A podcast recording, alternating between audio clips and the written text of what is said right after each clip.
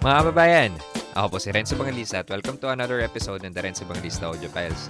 Ang goal ng podcast na to, makatulong sa mga kapwa nating tayo sa ibang bansa. Kaya pag-usapan natin mga bagay-bagay na may kinalaman sa personal finance, business, self-development, mental health, at iba pang mga masustansyang topic.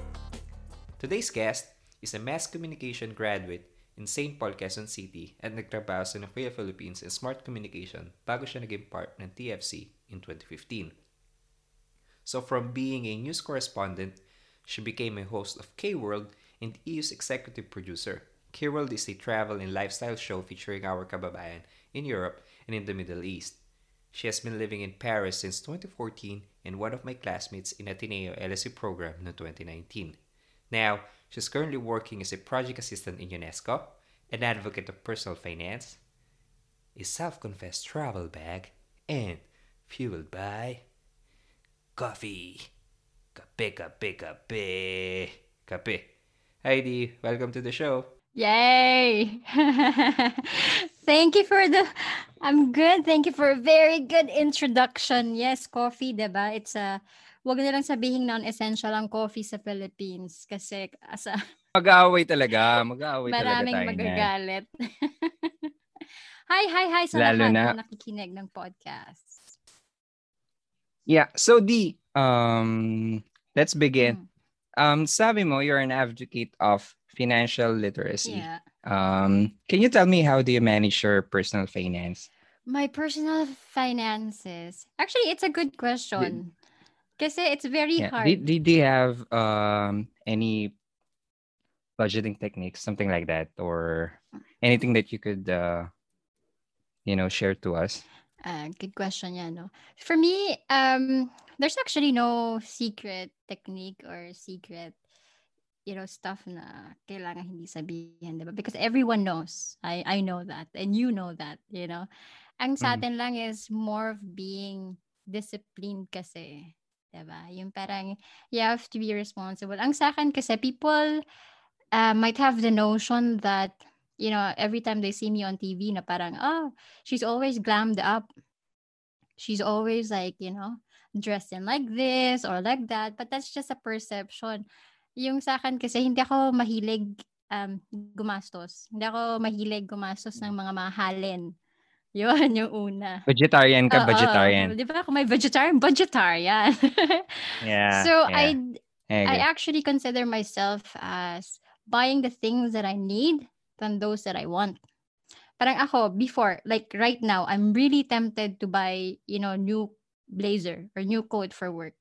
'Di ba Parang, pero nandyan pa rin siya sa, sa laptop ko, sa browser.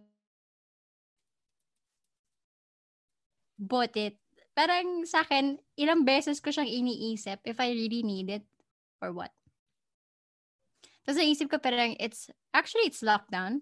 We're working from home. So why would I even bother to buy like new clothes, 'di ba? And for the lo- 'di ba? And for the longest time it's been it's Mm. been like that. Um yun lang parang ihiwalay mo muna kasi yung needs and wants. And then for me parang hatiin mo. Like definitely unahin mo yung mga kailangan bayaran. 'Di ba? Parang four parang four envelopes lang 'yan. Parang una ano to, Mm. ito yung mga bills na kailangan mong bayaran, kuryente, bahay, food that you have to buy, and then ano yung mga investments mo. 'Di ba? Like if you have investments, itabi mo na rin 'yon kasi definitely kahit ngayon nagbabayad ka but eventually in the near future, it will all return back to you. And then what else? And Mm. then yung kung ano yung matira doon, that's the only time na you can actually buy something for yourself. Yeah, I, I I totally agree. No, I can relate. Kasi you know, one of the reasons why um overseas Filipinos um nababaon sa utang is probably um they didn't think um which one is more important, you know, dun sa needs and wants. Kasi minsan nahihirapan tayong i-distinguish yun pag yung emotions na yung pumasok eh. True. Agree. Like, you know, nasa nasa store ka na. Uy, uy, ang ganda nito ah. Pwede ba nating ano, pwede ba nating isukat? Parang ganun. True. Tapos yun, sinukat mo na, no? Tapos maya maya, oh, ang sarap sa pakiramdam. Parang yung, for example, the shoes, ang sarap sa paa. Tapos maya maya, so mamaya maya, mga five minutes later, Sabi mo, ah, bibiling ko na to. Ang ganda talaga eh. No? Parang ganun. True. But, But when you have, uh, pero, but when you have, when, when you have a, a discipline, siguro, maghihinay-hinay kayo. But, you know, it takes, ano, it takes time and, you know, effort to do that, yeah, I, I think. I agree. And also, ang sa akin lang din, no, there's, there's nothing wrong in actually treating yourself. Parang once in a while, especially if you've done something na talagang pinaghirapan mo, let's say for example, you pass an exam, you got promoted in a in a job, 'di ba? Kasi just because you really work hard for it, it's fine. Parang once in a while go out kasi pang boost din ng moral mo 'yun eh. Na parang go dine out na sa mamahaling restaurant or go buy yourself like a really nice pair of shoes or bag. There's nothing wrong. Pero yung tipong sinama mo na siya na every month or at least like you know, like meron akong bagong Louis Vuitton. I'm, um, I don't, I don't think, I don't think so, 'di ba? Parang, yeah, you, have to consider kung a- ano yung reward mo sa sarili mo versus sa, yun nga, na tipong, ano ba to? Like, is this is just a want, 'di ba? So, so Yeah. yun lang for me. I, I, I agree with you that there are so many overseas Filipinos na, and I, I have nothing against them. It's just that maybe if, you know, they could um, you know, enroll in in ALSE, just like what we did, you know, just to further Mhm. enhance and actually uh, gi- give, um, you know, like like guidance lalo sa kanila on how to really manage their finances. Yeah. That would be better. Yeah, I agree. Um, siguro ano ah, um, I think uh, yung money habits natin, maybe they came from, you know, childhood. Kasi nagsisimula ito sa bahay, I think eh. So, um, would you mind if I ask yung ano, yung childhood mo? Sure. Um, paano ba? Pa- paano ba paano ba sa bahay niyo noon? Uh, when it comes to finances or you know, paano kayo dinisiplina noon or paano mo nakita yung paggastos ng mga magulang mo sa mga bagay-bagay? Sige. Sabi ko nga, 'di ba? I'm actually um I'm not a brat. I'm spoiled. Of course, I think lahat naman ng bata dumaan dyan, 'di ba? Na parang if you want something, ah, bili mo ko niyan, bili mo ko nito and you know, you will cry pa Mm. talaga aarte ka. Pero nung lumalaki kami, I've realized uh, especially yung mommy ko, 'di ba? That's why until now we don't have a credit card. And I actually i- al- abhor using a credit card kasi yun yung tinuro sa amin ng mami ko. Parang sabi niya, ang mga anak ko kayong gumamit ng credit card, which is true. Sabi ko ganyan kasi Mm. naranasan ko din Mm. siya parang nung nasa Philippines ako, 'di ba? Pag nasa Pilipinas ka, ang nakakatawa dito. Lahat tayo parang gusto magka-credit card. Just because parang Mm. meron kang status quo na I don't know ha, pero bakit? 'Di ba? Parang oh, when you have a credit card, I can buy anything I want. You know? Mm. Status eh, Oh, no? status quo talaga siya. Gusto kong sabihin Mm. kasi I, I, I, you know, I worked in a call center before. How many call centers were there? Parang yun kasi yung Mm. um, booming job before, diba? Sa Philippines. Mm, mm. I've seen like my ex-colleagues na talagang lahat kami nag-apply for a credit card. Tapos sa-accept sila. Really? Oo. Laking sayo Mhm. nun kasi talaga nag-apply kami ng credit card. And then yun na. So I've seen colleagues na talagang gumastos ng malaki, like bumili sila way beyond their salary. Yun lang yung masasabi ko. I think Oh, shoot. Oo, way Mm. beyond their salary and nahirapan silang magbayad ngayon. So, for me, yun yung isang magandang aral na natutunan ko sa mami ko. Well, I don't I don't necessarily um say na don't, you know, don't own a credit card kasi sabi nga, 'di ba, based from what we've learned, you can actually use it in a positive way.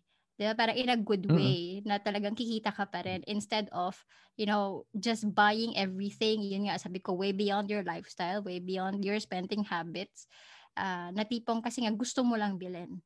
'Di ba? But not, at the Yeah. back of your head, you're not even thinking of ano yung magiging return nito sa akin. So, yun lang. For me, that's one thing na Yeah. magandang naturo ng nanay ko. Yeah, kasi ano, you know, it, it will boil down dun sa intentions mo. yeah. Why you're using a credit card, True. di ba? True, true. I agree. Eh, there, there's nothing wrong using credit card, but it depends on your intention. Yeah. Tsaka sa situation mo din, Mm-mm. di ba? True, true. I mean, if If if you, you can, why not? you know? oh, oh, oh, why not? Pero wag naman yung tipo na ano, you spend more than you earn, di ba? Oo. Th- that's that's one thing. That would be difficult. Exactly. That's a different story. Parang, yun nga, di ba? Parang sinasabi nila, sorry for the joke, pero sinasabi nila, ibagay yung, uh, ano tawag dito? They have something like when it comes to kagandahan. Pero para sa akin, parang, you have to adjust with what you have. Parang kung ito lang yung, ito lang yung lifestyle mo, doon ka lang. Wag mo munang iangat pa. Hmm. Pero pag umaangat ka, syempre go, 'di ba? Parang okay lang 'yun if you spend a little bit of something here and there, paminsan-minsan. So, yun. Iyan, iayon sa ganda. Di ba yun ang sinasabi nila? Pero para sa akin, iayon sa lifestyle. So, yun. Yeah, yeah. I'm just wondering, what was your first job? Oh, good question. Um, oh my God. My first job. All right, let me just go way, way back 2000 and I graduated 2004. So my first Mm. job, as far as I can remember, I worked so uh, what's this? Is it Kodak? Parang um Yeah. is it Kodak? Yeah, I used to be my first job. I was an account as executive, account officer. So handle ko ang Kodak as far as I can remember. Um, what's this? Valenzuela. Oh, Mhm. yun. Far far north. Tama ba? Uh, during during that time sa nakatira nun? Makati. Sa Valenzuela Makati na. Makati. Oo, Makati So na. from Makati to Valenzuela, medyo malayo ah. Hindi, hindi. Meaning, I, I have to visit those stores. The office is also in Ah, okay, Makati. okay. Pero I have to visit. I, I handle, I used to handle two Kodak stores at that time. So parang you have to give them. Ah, so nag-ground ka, nag-ground Oo. ka, hindi ka lang sa office. Ah, hindi Ah, na. okay. Mm-mm. Okay, got it. Pero you know what? So what did you learn? You know what? Alam mo, Hmm. magkano lang sweldo ko noon? Oh my God. I started with 8,000 pesos. Entry level. Yes. At that Oh, yeah. time. Yeah. And see how hard it is. Quincenas yun, katapusan. Ha? Quincenas yun or yung 15 days yun or Katapusan. 30 days na? That's 30 days. 30 days na? Oo. Can Ooh, you imagine how did I survive? Ang hirap nun ah. Ang hirap Yeah. nun, ang hirap nun. exactly. I, I mean, So- I've been there than that. So, kaya sabi ko sa matatawa ka na lang sa lahat ng naging experience ko working in the Philippines. Talagang you have to Yeah. work your way up. Kumbaga ba, you started from nothing and then, di ba, talagang kailangan mo mangarap. Seriously, I have to like borrow money just because minsan yung pagkain ko na lang, let's say 500 pesos matitira sa akin. And you can actually buy, let's say for example, um, two angel burgers, yung mga ganun. Naabutan ko Ah. yan. Unang kagat, tinapay lahat, parang Yes, ganun. oo. so see how hard it is way, way back. Especially. Yeah, ang hirap. Ah, dapat dapat dapat pala noon ano no, marunong ka na mag-budget. Marunong ka na mag-budget noon, syempre. I... Kasi ang hirap noon eh. 8 8k yung sahod mo. Mm-mm. Yeah, yeah. I live uh, near the office. Malapit lang siya kasi bangkal yung office. That's in Makati. I live with some friends also near the office. Apartment siya. So, tipong share-share na lang kayo. Pero at the time, mahirap pa rin. Parang kahit na nag-jeep ako, kahit na, alam mo yon at that time, hindi pa ako nagta-taxi. Talagang kailangan mo i-budget lahat. So, sabi ko nga, iayon sa lifestyle mo. Di ba? Pero in fairness, do it do it with, you know, do it with um grace. Do it with fashion. Parang kahit na uy, unlimited minutes. ano yun?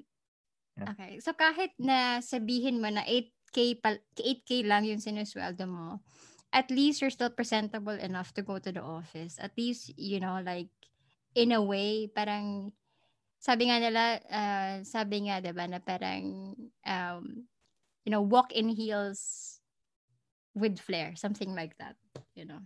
So, Mhm. yun, yun ang natutunan ko. Wait lang, cut mo lang to ah. Kasi ano eh. Kuha lang tissue. Wait lang. Cut mo lang Okay, to. sure. Ah, Isip ko na ko eh. Up, naka-pause pa din ba? Na yan, okay na. I mean, pwede ko na may cut yan. Okay. Going back, sabi mo nga ito, eh, parang ano, um, I remember a quote parang ano, it's like dress to impress. But I could say that yung pananamit kasi natin, it brings confidence eh, di ba? Okay. Yung pananamit natin. So, you, ikaw napapanood kita sa sa mga live um, videos mo. Um, nakasama din naman kita sa ALSE. And then napapanood ko yung ibang mga hosting event mo. And I can see na you're really a confident woman. So how did you build your confidence? That's a good question. Sorry to say, ha. Parang, parang sabi ko sa sarili ko, I used to be, I used to be super shy. Really? Mm, sabi ko sa'yo. Di halata, oh, ah. every time, there's like, um, Mm. whenever I host, sinasabi ng mga tao kasi, no, no, no, no, you're, you're sanay na, ganyan. And I Mm. always tell them that, um, no, hanggang ngayon, ninenervyos pa rin ako. You know? It's just that I Mm. think from, sabi mo nga, how did I gain my confidence? Um, let's say, I'll give you a perfect example. Let's say with, with K-World. With K-World kasi, ang mga kasamahan ko doon, um, they're really veterans. You know, they're really veterans when, when sa TV, especially sa TV, pag nakikita ka and all. And I started, alam mo, ngayon pag pinapanood ko yung audition video ko and yung ginawa kong video na parang to describe yourself, ano yung mga ginagawa mo, natatawa ako. Kasi even the way na mag-makeup ako, hindi ako marunong. Talagang sabi ko, oh my God, Talaga? so worse. Sabi ko nga, it's worse. so from there, sabi ko nga, practice, di ba sinasabi nila, they always say it, practice makes perfect. Parang kasi the more na ginagawa mo siya paulit-ulit, the more na nagigain ka ng confidence. Parang mag, nagkakaroon ka ng mistakes. Failure, sabihin natin. But that actually makes you a better person. You know, na parang um, Mm. the more often you navigate failure successfully, the stronger and more resilient you become. Yun ang sinasabi nila.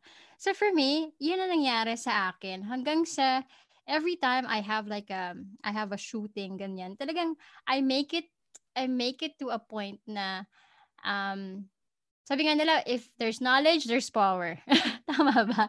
Mm, Diba? mm, So, mm, the more na kinaka na, na, na let's say for the scripts and all like the spiels mas nagiging confident ka pag prepared ka mas nagiging confident ka Tama. diba parang if you don't have Mm. anything parang hindi ka nag-practice and all paulit-ulit ka lang parang alam Yeah. mo yon so nakakapagod nakaka ano nakakapagod talaga na paulit-ulit pero the more you practice it the more na tipong oh nagiging okay ako and even the way you look in the Yeah. camera even the way you talk even the tone of your voice pag lagi mo siyang sinasanay, pinapractice, doon ka nakaka-gain ng confidence. And then you learn also from your colleagues. You learn also from your, Mm. for me, that's a perfect example. Natuto ako sa kanila. Like, I ask advice from people that are knowledgeable than I am dun sa field na yun. So, you know, na parang there's nothing wrong to ask them kasi they would definitely give you a good advice. Kasi some of us are afraid Mm. to ask. Diba? Because some of Yeah, us, oo. some of us, we we think that we're better than anyone else. So parang hindi. If you Yeah. think, Renz, that I am better than you, I am not. Because definitely you have like other things na wala akong alam at all. Let's say like in Yeah. tradings and all. Yeah. You see? So it's it's nice to know, yeah. na exchange exchange Yeah. of knowledge, exchange of, you know, like those things that you don't know, those things that you know, we actually learn from them. So, doon, Yeah. that's that's how I gain confidence. Yeah. Sometimes yung ano no, yung nakakasira ng kumpiyansa is ano yung pag kinukumpara mo yung sarili mo sa ibang tao. 'Di ba? No, no. Yun yung minsan na, na, na nakakasira ng kumpiyansa ng tao eh. As I said, um, parang comparison is, ano eh, is a disease. So, as much as possible, kung kaya mong iwasan, iwasan mo eh. Pero as a human, it's quite impossible. It's quite impossible, pero alam mo yun, kasi minsan nakikita natin eh, through social medias, you know, even even without the social medias before, you know, meron na tayong habits of ano, compare ourselves True. to other people. Pero ano, it, it takes, uh, as I said, it takes time and effort, you know. Mm. Huwag mawala ng pag-asa with thing na. And when it comes to ano, building confidence, yung sa practice, you know, I remember Steve Jobs. Steve Jobs, pag nakita mo siya, pag tumayo siya sa stage eh, Kumpiyansang kumpiyansa siya. True. Pero hindi alam ng mga tao, um, he practiced it a lot. Madaming beses. Yes. Kasi I read, I read his book eh, yung biography niya. And then, I followed Steve Jobs, you know, for a very long time. Mm. Sabi ko, ah, ang galing. In, there's no, ano, there's, there's no really a big secret to his success. But, you know, it takes really practice. You know, I agree with you, you know. Practice makes Yeah. perfect. Kaya nga, di ba, Yeah. over time, people think na, oh, ang galing-galing niya, pero they didn't even know na talaga. even myself, I lost confidence. Alam mo eh, myself, na parang tipo, kaya ko ba to? Oo. Or ganito. So, it's it's normal. And and to add, ano din, ano, in, in addition to that, it's also, I think it's being also knowledgeable to whatever you are doing. Parang if you can um at least you know have this um i mean someone na you know you look up to para Mm, alam mo yun para sabihin mo na ah, I wanna be like her the way she talks the way she you know um uh yung yung tipong the way na magsalita siya, na manamit siya, and Yeah. all. There's nothing wrong with that. And then yeah, you you read books. You read books about you read books about anything like motivational books, you know, those books that can actually help you in whatever field you are in. So that would help you a lot. Kasi nga, knowledge is power, di ba? If you don't know anything, wala. Mukha ka lang... Yeah. Yeah, you know, you will notice eh. Pag yung ano, pag yung isang tao yung nagsasalita, I mean, in a stage, you know, pag may mga speaking events, makikita mo yan eh. If that person really knows what he or she's talking, about. That's true. diba? That's Yeah. true. Pero sometimes you can actually fake it. Mm, yeah, may mga, may mga magagaling talaga eh. May mga magagaling talaga. That's true. Yeah. In, innate na sa kanila yung ano eh, yung pagiging public speaker but it ano it's it's rare I think or yung may mga sales experiences I Actually, think politicians. sila talaga yung Oh yeah, politicians. Na. Tama, tama na. Oo nga, no. yeah. Oo nga, yeah, no. diba? Yeah. Like, fake it talaga Ang till you nila, make no? it. Mga trapo, no? Mm. Ano? Ang Mga trapo natin, eh, no? Kaya nahihirapan tayo, eh. Uh, sorry, cut natin that. Yeah. Kidding, kidding. I'm just kidding. Yeah, yeah. I mean, Yeah. I mean, seriously, like anyone can actually, you know, the movie Catch Me If You Can. He's very talented. Diba? Like, Leonardo, yes, no? he's very talented. That character, kasi bakit? He can actually do anything. Kahit without even, you know, really studying it. Parang it's a talent. So there are people like that. Diba? I envy them actually because Oh. can I be a Rare, eh, doctor, no? diba? Can I be a doctor? Can I be like a pilot? Like, Mahirap, mahirap. mahirap. Pero, sa- sabi mo nga, sabi mo nga may mga times din na nawawalan ka ng kumpiyansa. Hmm. So, anong ginagawa mo to to regain that? Good question. How do ano, it's it's more of, you know, giving yourself positive affirmations. It's more of reminding yourself. Kasi 'di ba parang um, whenever you're down, whenever you're whenever you are having anxieties, ganyan, or doubting yourself, of course you have to pray. That's one, 'di ba? Na parang I, I'm I'm not really sure whether other people do that. Pero one is you have to pray and then maybe think and reflect um, kung ano yung kailangan mong i-improve, kung ano yung kailangan mong gawin. Um, for me, honestly, um, whenever whenever I have those kind of, you know, face na parang medyo down ako, medyo I'm doubting myself nga, it's really more of um, challenging myself. Parang tipong, ano yung pwede Yeah. kong gawin? 'di ba? I mean, I'm so happy kasi parang um it's it's really more on focusing on developing yourself, 'di ba? Ako seriously, I don't really care. Wala akong pakialam kung um you know other, what other people will tell me. You know what other people say about me. 'Di ba? Parang hindi naman Mm. mawawala 'yun Think eh. about you, ba? yeah. But that's Mm. none of my business. That's their business. I have my own business to take care of. Kaya sabi ko Mm. sa'yo, I, I, I don't actually, I'm like in a bubble. Alam mo yun, na parang Yeah. sarili, Yeah. if you really want to focus on yourself, if you really want to succeed, you focus on yourself. You focus on the things that actually, um, that actually makes you a better person. Parang nasa book yan ni Robert Greene. Parang forget the Yeah. negative 'Diba? Yung parang tanggalin mo lahat yan kasi the more you think about it, th- those are unnecessary. Those are unnecessary things. If you have read also the book of, um, what you call this?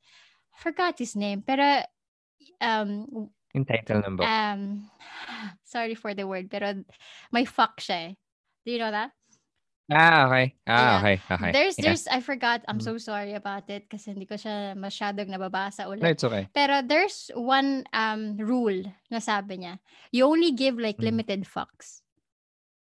Mhm. So, you know, it means Oh, yeah. it means Mhm, that you mhm. only have to mind those things that are really um that are that that really matters 'di ba kung ano yung mga parang Yeah. simple things na issue about you or yung tipong may may problema si ganito na it's none of your problem 'di ba parang don't give a fuck about that parang give a fuck about Yeah. yourself ano yung gusto mong gawin sa buhay try to give like a Yeah. goal Diba? For me, I, I set Yeah. goals for myself. Parang today, I mean this year, regardless of the pandemic, I set five goals. And those Oh, and good. those goals na yun na sinet ko, two of them already na-achieve ko na. So, for, Yeah. First quarter pa lang tayo. That's so nice. That's so nice. No, kasi, I mean, you plan it, diba? Yun yung sinasabi ko na Yeah. you plan it. I mean, I, I'm not talking Mm. about kayabangan or what, but I just want to share na tipong, if you really, really want to achieve something, kailangan mo talaga siyang pagplanuhin. Kailangan mo talaga siyang aralin. Kailangan mo talaga siya na bigyan ng pansin. I don't care. Parang, kung mawala man ako sa social media just because I'm doing something na talagang kailangan ko, I have to do it. So, you know, so those are the things that, I mean, the, going back to your question, yun nga, na parang, yeah, just remind yourself, and ang dami mong kailangan gawin. Um, um, na tipong, uh, whenever you feel down, I mean, just remind yourself, challenge yourself that, you know, you have to get up, you have to be back kasi ang dami mong kailangan tapusin na goals that you set for yourself. And sabi Yeah. nga nila, diba, na tipong ang kalaban mo lang naman is your sarili, not anyone else Yeah. around I you. can relate. Yeah. Yeah, I can relate. Tsaka ano, sa- sabi nga nila, no, pag minsan kasi nawawalan din tayo ng kumpiyansa pag yung iniisip talaga natin kung ano iisipin ng iba, eh, no? Fuck them! And I, I think, yeah, yeah. And I think, and I think, and I think, um, the the fastest way to to failure is pleasing everyone. Eh. yes. Ah, true. Why have, why do you have to please everyone? Diba? Yeah, I think that's human it- nature. it's quite hard. Yeah, one of the, you know, one of our um problems. no that's Mahirap eh, no? Yung mga positive affirmation mo na mga sinasabi, ano, ano yun? I mean, yung mga self-talk mo. Yes, I actually, if you can download like an app, an app, Yeah, you sure. know, sa sa phone, Mm. it's called I am. Whenever, let's say, for example, now I chose Yeah, I'll take note stress and an- I am? I am. There's like a there's like an option if you want to. Let's say the categories. If you say like if you feel like you're stressed and being, you know, anxiety, uh, being anxious, parang there are like words of affirmation na you can just repeat it to yourself 10 times. Na parang, you know, yung sinasabi nila, look into the mirror, sabi mo, you're beautiful, you're beautiful. Kasi, eh, di ba, sa morning, like, you do it. Kasi Mm, it will really yeah, have an effect on you. So parang kumari, now, I will check on it. Ang sinasabi dito, I will not let fear take control of me. So I will not let fear Mhm. control of me. You know, there are so many positive affirmations. Kasi I think yan ang kailangan natin. But then again, ang sa akin lang ah, it's not of, it's not that you have to, I mean, there's nothing wrong in being positive. But at least recognize also when you feel sad, when you feel down. It's okay to cry. It's okay to break Mhm. down. It's okay to, you know, let it all out. Parang there's nothing wrong with that. Kasi minsan we're in, we're in denial na parang, yeah, yeah, I can do it, I can do it. Pero, you know, ev- everything is like locked up inside na tipong after that, doon ka lang magbe-breakdown. Diba? So parang ako, just be true to yourself. Parang kung masaya ka, masaya ka. Kung hindi ka masaya, hindi ka masaya. Pero at least, you know, when Yeah. you're down, just try to cheer up yourself also. Yeah, like, Yeah, I agree. I agree. I agree. I can relate, you know. It, actually, ako may mga ginagamit din akong tools eh. Like Headspace. Um, ginagamit ko siya for meditation. It, it's a really good tool, you know. You can download it in in Apple Store and you know Play Store. Yeah, that's true. That's It's true. uh, it's a very helpful um, tools to to help us cope up with you know any kind of difficulties that we're Yes. facing. That's true. That's true. Sa yeah. lahat naman, it's always saka- like, uh, you know, nasa tao talaga yan. Like you, I mean, I admire you for being, I'm happy na, you know, like you have this kind of podcast. Kasi, in a way, it will actually help a lot of people. Diba?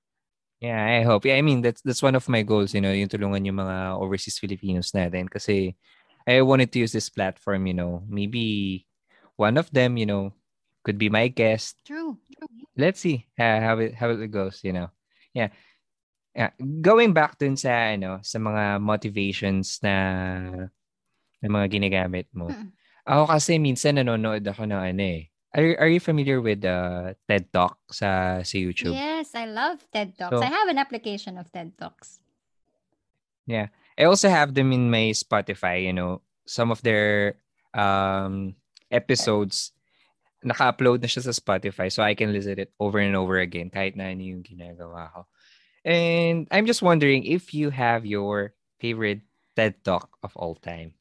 Of all time. I can I cannot say of Yeah. all time. Ah, Kasi, mad- madami ba? Madami ba?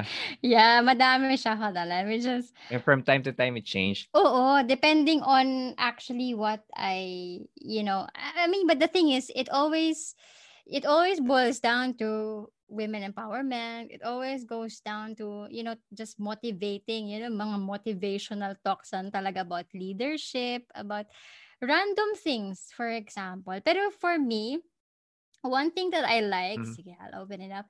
One thing that I like sa TED Talks is um, yung talk ni Rashma Sojani, which is Teach Girls Bravery, Not Perfection. Ayan. And- Oh, title pa lang ha. Oo, empowerment na, di ba? Um, I actually downloaded her book, which is, what's the title of her book? Let me just read it. The title of her book is Brave, Not Perfect. So it's for fearless, fail more, and live bolder. Ayan. So, yon. Yun ang favorite that one of my favorite TED Talks. Yan. Yan. Oh, that's really cool. Ay, sulat ko, isusulat ko nga siya. Sure. I mean, papanoorin ko siya. You can, You can actually just You search it. the link, yeah, yun ah. yeah. You can actually Mm, just search mm. it also on.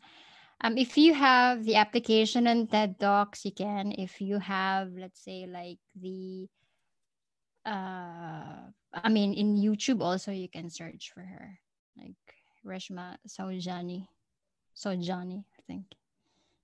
mm, Mm-mm. may, may mga memorable lines ba siya na talagang tumusok sa'yo? There are actually a lot. Kasi, um, for me, ba I mean, sa, sa scope of work ko, actually, it's one of the priority of uh, ng, comp- ng organization namin. It's really more on focusing gender equality. What is it again, your organization? It's uh, UNESCO. So that's United Nations. Mm, That's a okay, UN agency. Ah. So one of Okay, its priorities kasi is more of um, gender equality, especially in women. Yan, 'di ba? Mm, So mm. parang itong talk ni ni Reshma has a really big effect on me kasi you know, it's it's ang ang nakakatawa eh, kasi it's more of, you know, doing the unthinkable. Um para sa atin kasi when we were, you know, little, when we were little girls, especially for girls, 'di ba ngayon, na parang we're raised, we're raised to be perfect. Mhm. Parang parang sa girls we're raised to be perfect and for boys they're raised to be brave. You know.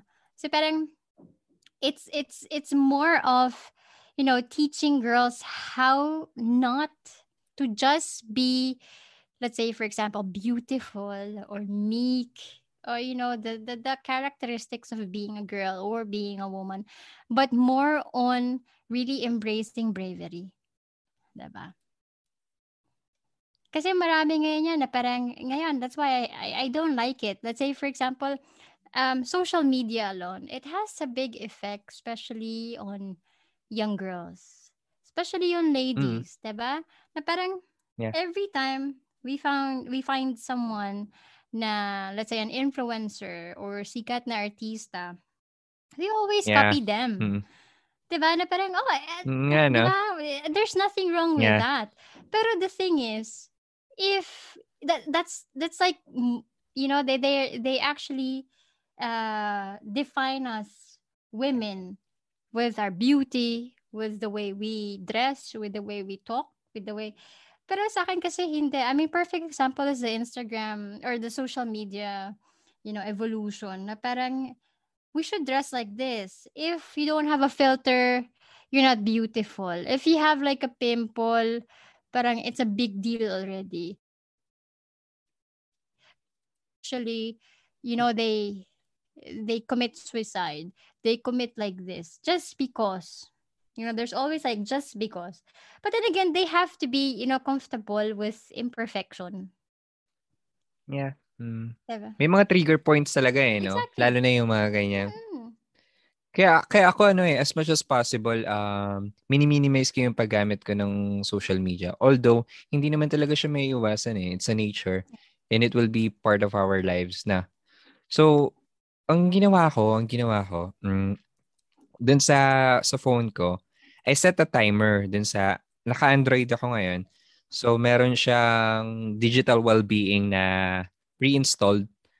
So, nagsiset ako siya. So, per app, per applications na ginagamit ko is yun, like 30 minutes a day lang siya. For example, Instagram. That's nice. Thir- yeah, 30 minutes a day Mm. lang yung paggamit ko sa kanya. Facebook, like 20 minutes. Kasi may mga average time siya. Sabi ko, um, medyo nako-consume niya na yung buong araw ko. So, maybe it's time to um, set a limit. That's true. So, gi- yeah, ginawa ko lang siya noong 2020. So, na-figure out ko siya nung nag-lockdown. Sabi ko, sobrang addicted din pala ako sa social media kahit na hindi ako ganun ka-active. Ah. I'm still browsing, I'm still browsing like every single day during the lockdown. Kasi, wala eh. Biglang ang dami kong time. Mm-mm. Sabi ko dati, eh, nagrereklamo ako, kulang yung time ko. Tapos nung nag-lockdown, parang biglang ang dami, ang dami kong time to to do whatever I want. So, True. natapos natapos ko na yung librong binabasa ko.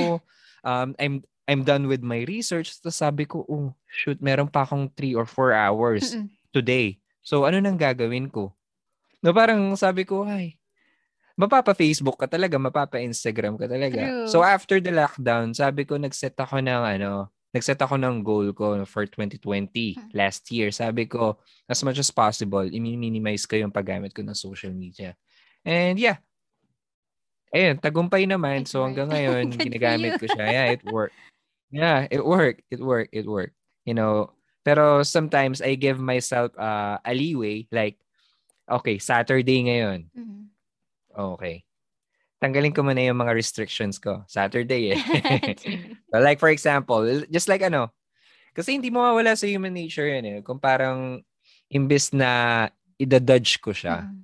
tapos mas may hirapan pa ako. Sinusuppress ko lang yung yung pagki-crave ko dun sa bagay na yun. Mas lalo ako may hirapan. Like yung suppressing your emotions. You know, any kind of emotion. When you suppress it, it will become more dangerous. That's true. Yeah, I yeah think. that's true. I agree, I agree. Yan yung sinabi natin kanina, di ba? Like, whatever it is, Mm. if you feel sad, you cry. If you feel, you know, down, you down. You're down, di ba? If you need someone to talk to, then you call someone. Di ba? Instead of suppressing it, kasi the more you suppress it, in the end, ikaw din na magsisisi. You will break down eventually. 100%. Yeah. Talking about y- yung COVID, yung lockdown. Mhm. Eh, sa atin, tawag nila dito eh, confine mo. Mm. Anong ginagawa mo nan during that time and how it affected your life? Okay, during that time, um, well, nothing really changed. Kasi, di ba, I, I, I, well, I was, I, I'm still working from home. That's one. Um, pero Mhm. during, during that time then kasi, uh, we had, you know, those live sessions with Pinoy Jam, which actually helped a bit, you know, to lift up the spirits of our kababayans here in Paris. Diba? We, we, every Sunday, we provided good music, at least entertainment, diba? Um, but yung, in addition to what I'm doing at the time, yung usual na ginagawa ko na, I actually uh, took certificate is that certification like you know classes like sa LinkedIn. Yeah, online classes. yeah, Yeah. sa LinkedIn. Ito kwento, Yeah, yeah. I studied um content marketing. That's one. The second one is uh it's more of the small business. I forgot the name of that certificate. And then the last one is the blockchain basics.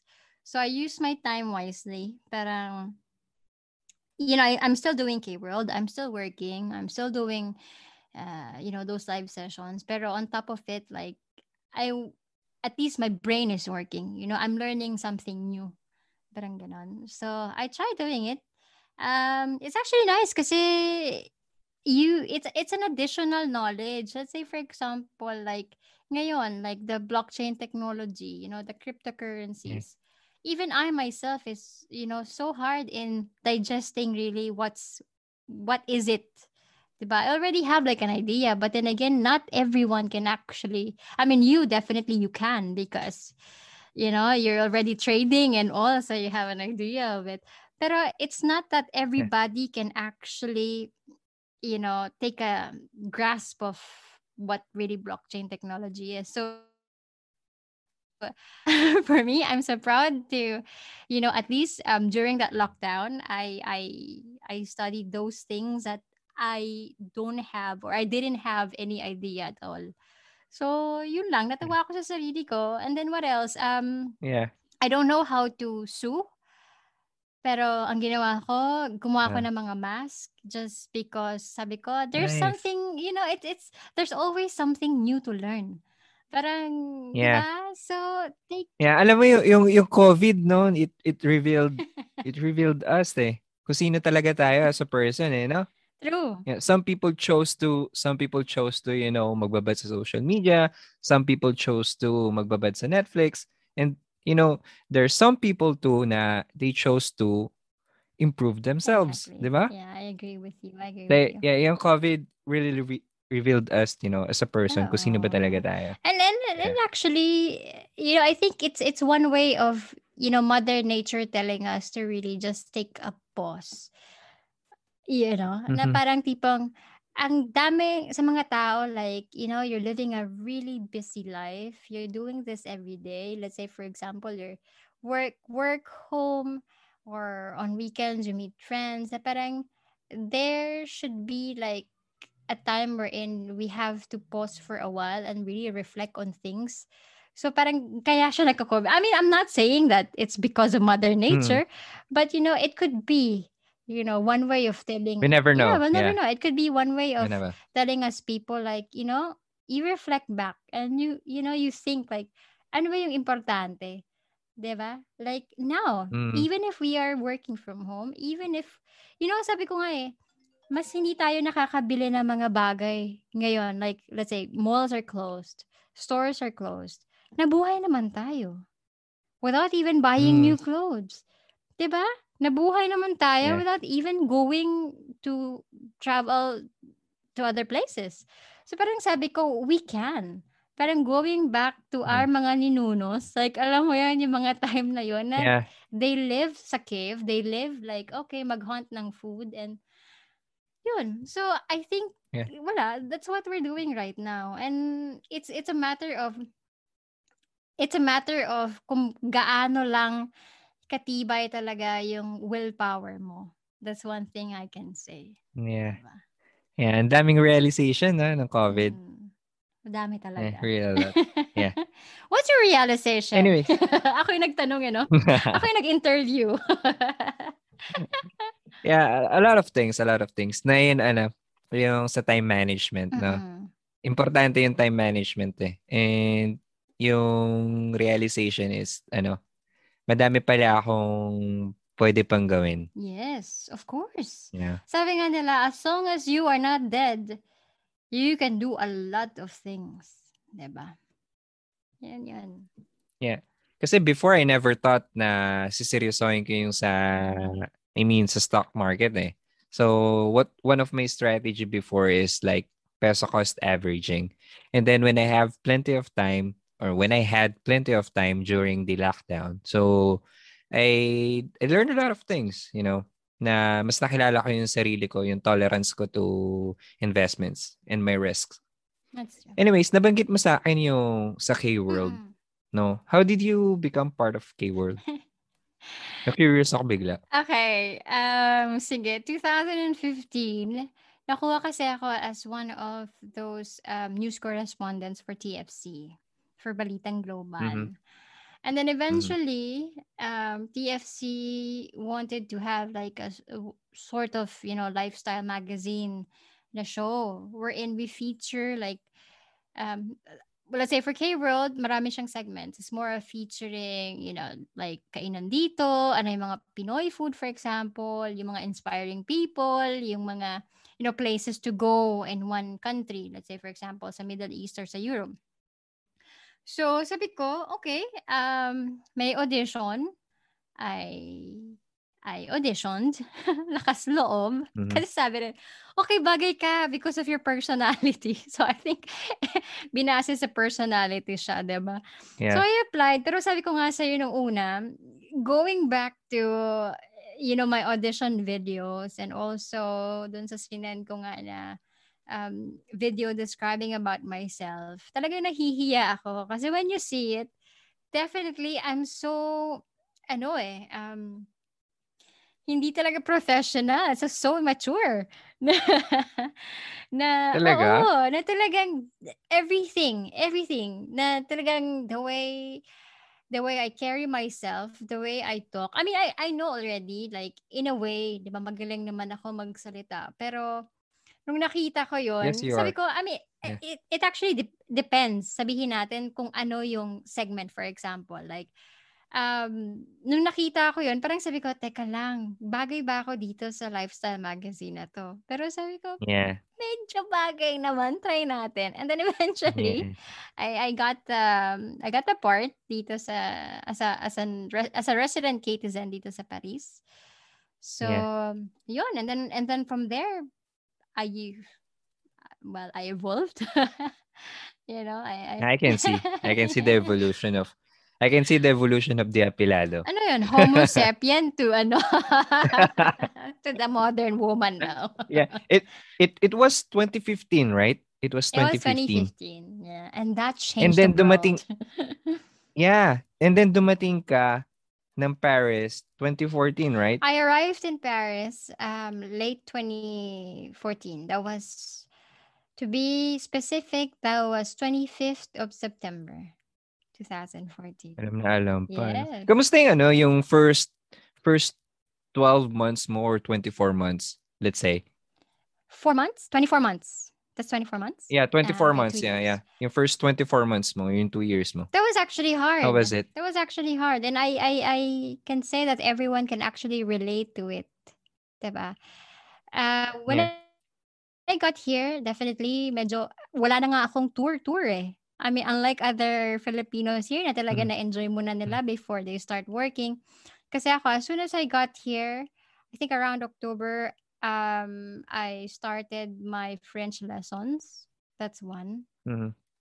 And then eventually, sabi ko nga lahat ng tao dumaan dito, um, naghahanap ka ng work.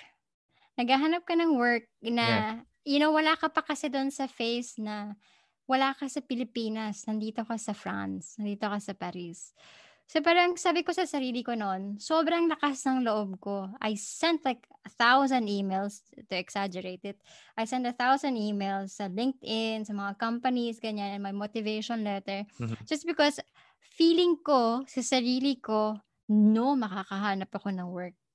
Diba? Yun yun. Yeah. yun ang simula. That's the, ano, may courage talaga yes. from the very beginning. Oh, and then out of let's say a thousand, only one only one um only one replied.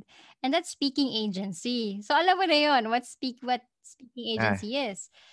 Um, it's the Ah. same thing. Parang sabi ko nga, um, I, tulad ng karamihan, I also worked as a nanny, as a nunu.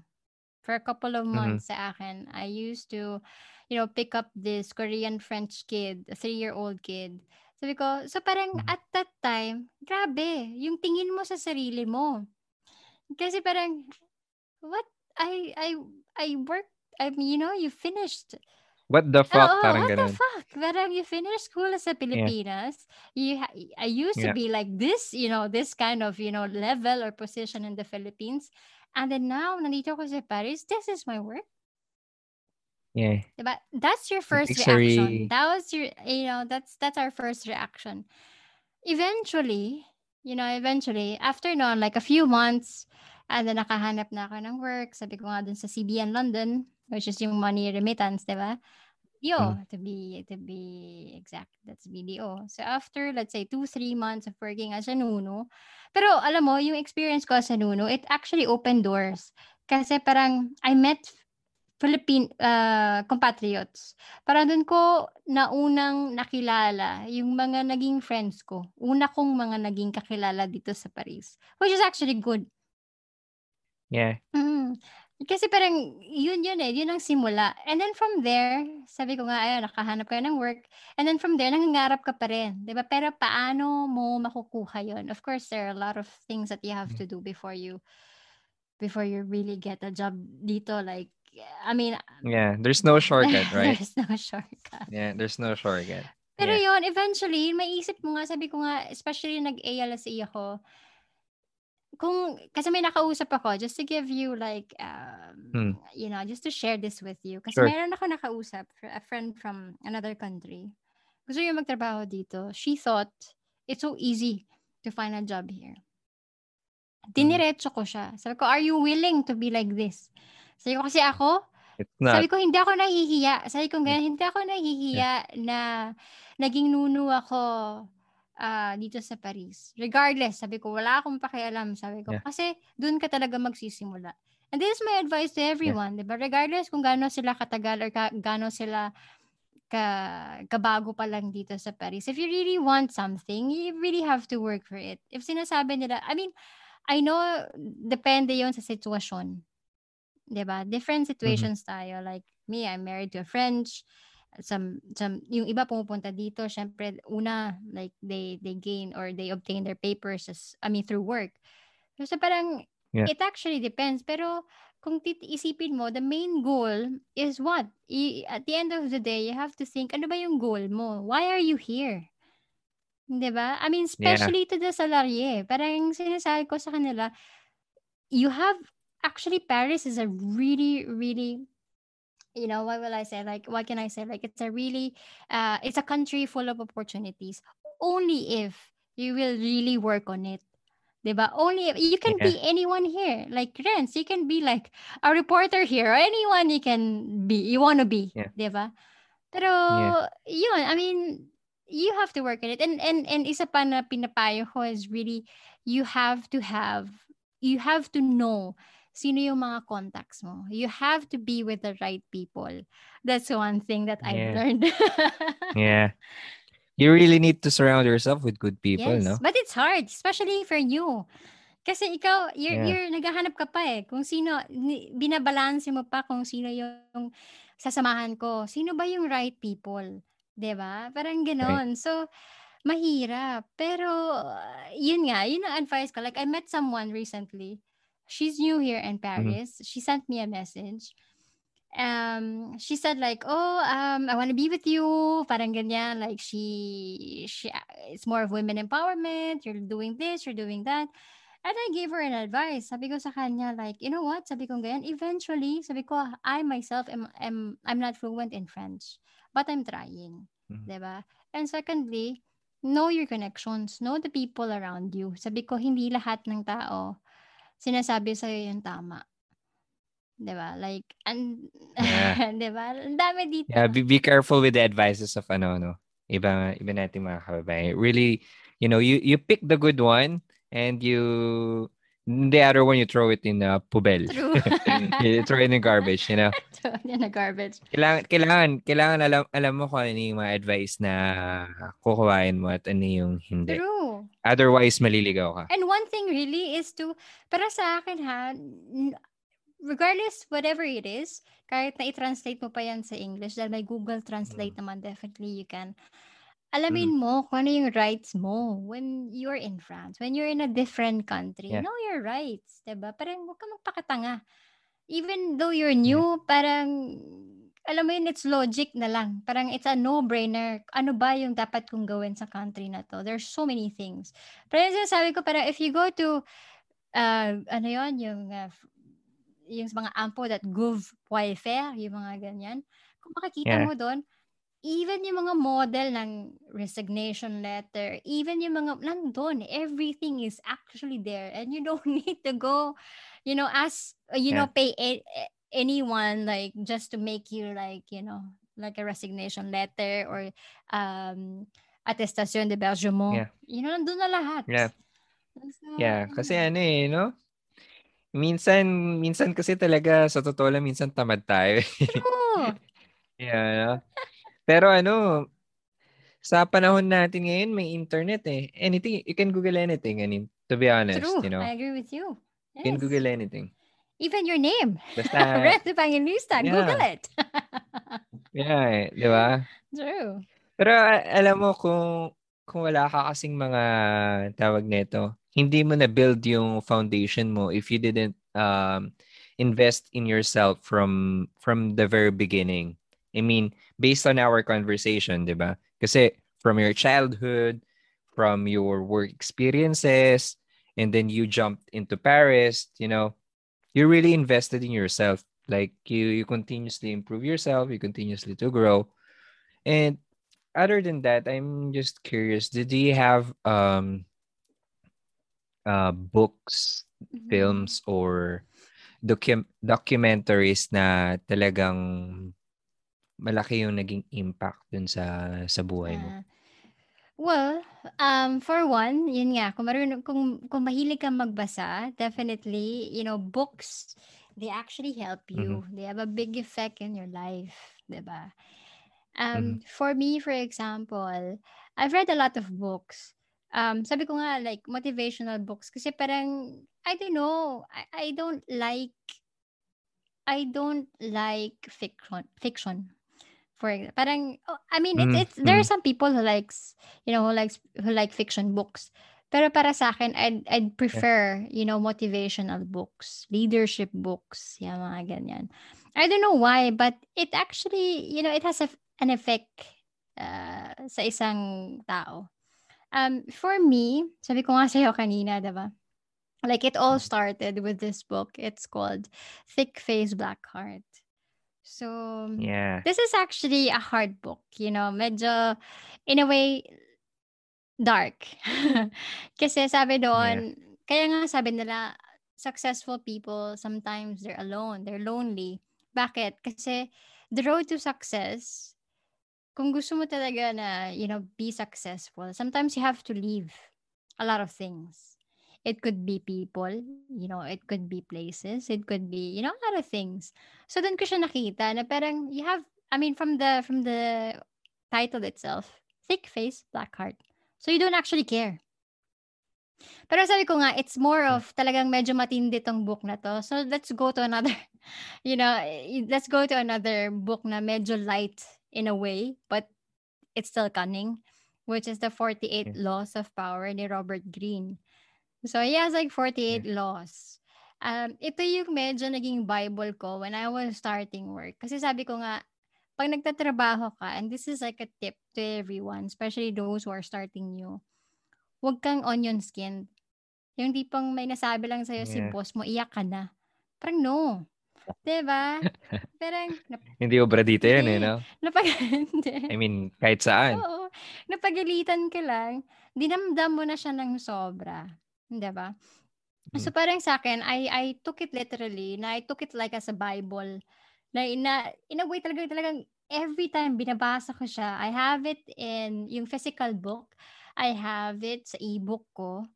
Uh, I have it even sa PDF na nandito sa email ko, sa computer ko. So, you know, parang it, but that was like a really long time. And it all boils down to the art of war then.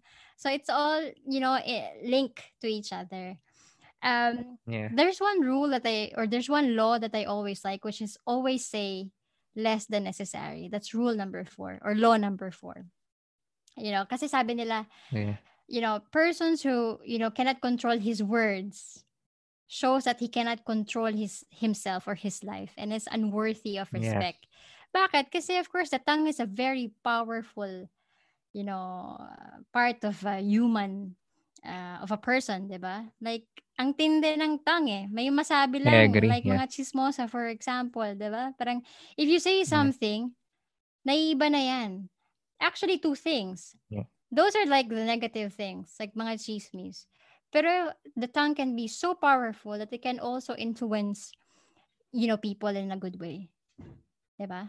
Like, Yeah. uh, use it. So, it depends on you on how to use it. Like, use it in a negative way, maging chismosa ka, or you're the source of, you know, punta ka ng Mars, mga Mars. Yeah, yeah. Diba?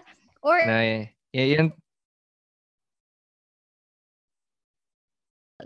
Kasi there are some influencers who use it for fame alone. But the thing is, they can actually be the voice of those voiceless, you know, of those who doesn't have the power to really, you know, what like defend themselves, the marginalized ones, those people na tipong talagang. So you know, like tongue is a y- yung para sa akin. That's what I learned. So Mm. parang you have to really like tame it, you know, because it's so powerful. Yeah. Yun yung natutunan ko. Kaya parang sa akin, yung sinasabi nila na, uh, you know, I mean, if you will re- react to a certain situation or a certain topic, doon pumapasok yung ano mo eh. Always less than necessary. Di ba sabi nga nila, Yeah. less, ano yun, less talk, less mistake. yeah. Diba? And in, in in addition to that, you know, yung words talaga in our tongue, it's a double-edged sword. eh. You know, it can it can it can harm people and at the same time, you know, it can help people. True. True. I I Yeah. agree with you. Kaya parang you have to be very very careful. 'Di ba? I mean, Yeah. nowadays image is everything. You know? Yeah. So guard it with yourself. Parang not i mean no one's perfect. Definitely no one's perfect. Pero you don't you know those those artistas, yung mga showbiz, do they react like agad-agad when there's like an issue to them? No, they'd rather mm-hmm. keep quiet ba? Parang I mean it applies also to everyone. Na tipong if you know that something is not true, why would you even bother answering those people? Diba? Keep it to yourself. Let them wonder. You know? Leave an air of mystery. Yeah. No, yun. Yun, yun, yun for me. Very, very, ano, no, helpful. I mean, there are a lot of, there are a lot of motivational books and eventually, para sa akin, you always have to have like a favorite one wherein you can always like look back, you know, like, dun ka nagsimula, diba? I mean, it depends on you. I mean, that's for me. Maybe because of, you know, I, I also, I mean, just like anyone else, like I started like, wala, wala lang naman din ako eh. Alam mo yun, like, wala. yun lang. Nice. It, it was fun, Dia. Thank you. Thank you for your time, you know. I I wanted to respect your time, you know. Ayoko na masyadong pabayan pa and we covered a lot of things na, you know, na makakatulong sa mga listeners natin and makakatulong, you know, That's true. sa buhay natin. That's true. Did we have any additional before we wrap it up? I mean, well, thank you first for inviting me to your podcast, which is I, I am pretty you. Sure it's going to be, you know, a very helpful, you know, podcast to everyone, especially those who are living uh, abroad. Diba? I mean, they will actually draw inspiration from these kind of things, which is actually good. Diba? From your personal development themes to, you know, to your finances, to, you know, those kind of things. But for me, the one thing that um I can actually you know when it comes to personal development ano um for me the last word that I can say or the last advice or last piece of advice before you know we end this podcast is you know there's nothing wrong in failing you know I mean failure spawns inspiration creativity and tenacity Diba? Parang from there, you know, the sabi ko nga 'di ba kanina, all of these lessons eventually will build your level of confidence and self-esteem. And the great thing is how many are we? And uh, the problem is, you know, we make mistakes. Pero how many are we who actually admit, you know, admit to our own mistakes? So parang for you to be able to be a better person, for you to be able to be someone who can, you know, actually be an inspiration to others, let yourself admit to yourself that you, you're also human, you make mistakes, and then eventually from there you learn. Yeah. So Ah, thank you that's very nice, much. nice. Thank you, Dee. Thank, you. I appreciate your time. Wish you good luck. Thank good luck to your podcast. And hope to be Thank you, here again Dee. soon. Yeah. Thank you guys for listening. Till next time. You. Bye. Thank you guys for listening. I hope you had fun and learned something new. If you have any comments or suggestions, for example, things that you like or don't like about the podcast, or anyone who can share their experience on personal finance, mental health, self development, and investment, please let me know. You don't need to be rich and famous to share the things that matter, right? So please come and join me on this journey. Au revoir. Till next time.